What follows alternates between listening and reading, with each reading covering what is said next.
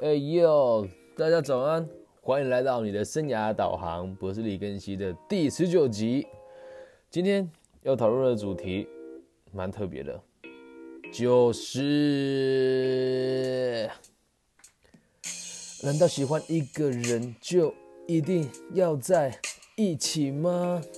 这个问题，我想困扰着很多人吧。哈，一个不对拍的 rap 来开启今天的这一集。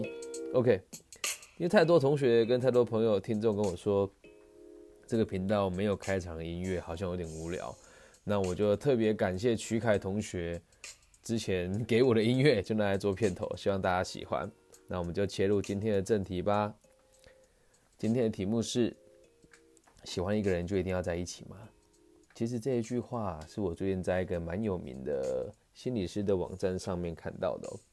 那我看到它上面给的答案是不一定，但是我有不同的想法跟看法，想要分享给大家。呃，在开始之前呢，分享一个有趣的观点给大家啊。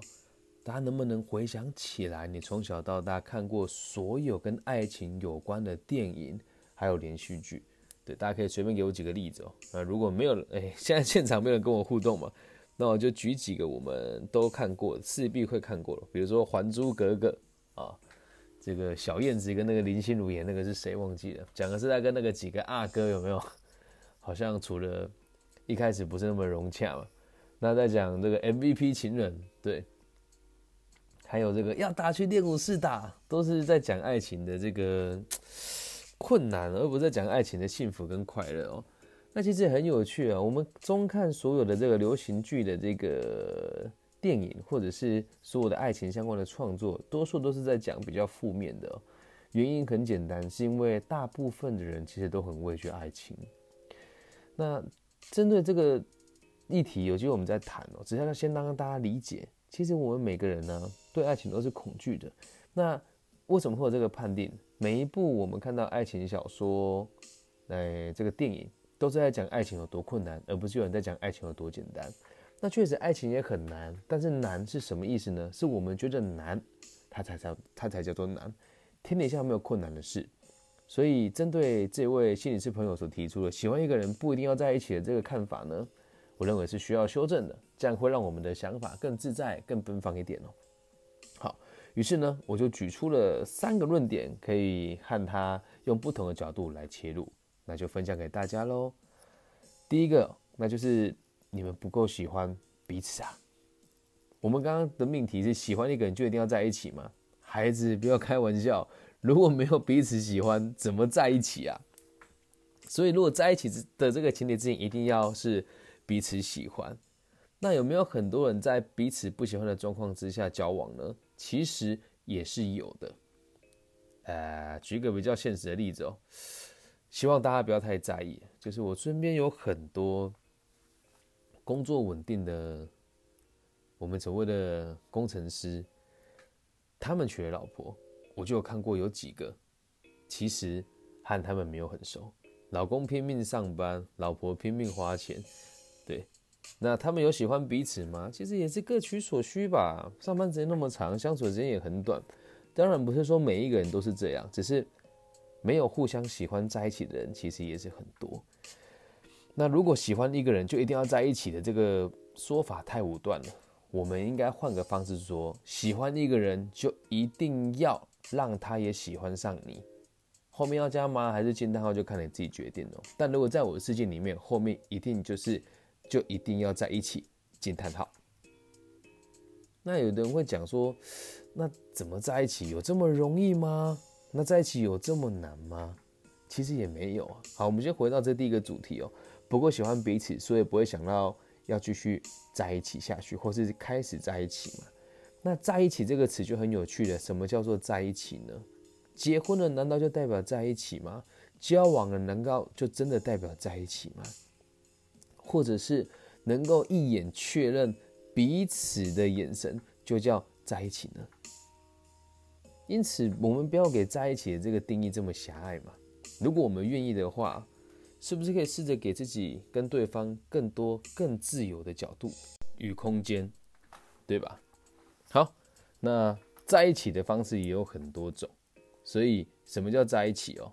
你和他确认了彼此的关系，不管是默认还是在彼此面前承认，就算不牵手，也有可能你已经认为你和他在一起了。虽然这个想法很一厢情愿啊，但是如果他能够也把你放在他心里面的一个角落，那不就是某种在一起吗？记住一句很残酷的事实哦，哪一段婚姻没有一段外遇呢？所以不要把爱想的那么狭隘。没错，爱是需要对一个人负责的，很多人都认为是必须得是要一对一的，但是我们可以看到很多爱情的状况并不是如此。只要建立在不伤害到彼此的状况之上，其实我认为。都是可以接受的。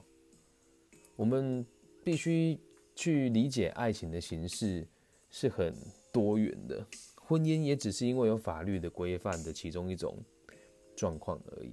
所以，如果喜欢一个人，就一定要在一起。那如果两个人不愿意在一起的话，那就说明你们两个其实不是真正的互相喜欢。好了，不要道德魔人来找我开战哦，因为。这就是真实的状况啊，不，并不是每段爱情都能够百分之百的拥有彼此跟喜欢彼此。那如果你的另外一半真的喜欢上别人了，或是你另外一半有其他的选择，我希望你可以是祝福他的。那真正的爱就是可以包容他、理解他，甚至是去爱他所爱的人。很多人不能接受，我都知道，但这个是这个节目的主持人。我不是李根熙的李根义的真实的看法。OK，好，那我们接下来就要看第二个论点了。第二个论点是，其实爱情到最后呢，都还是要跟彼此说再见的。所以有没有在一起呢？其实一点也不重要，真的一点也不重要。真的很爱一个人，就是希望他过得好，过得平安，过得健康，过得开心。如果再用一个更有趣的童话故事来跟大家分享，我们不能讲童话故事，叫虚构的故事哦。如果今天你喜欢那个女生，真的很爱她，但她得了一种你只要一靠近她，她就会死掉的病，那你会不会试着以远离她的方式跟她相处呢？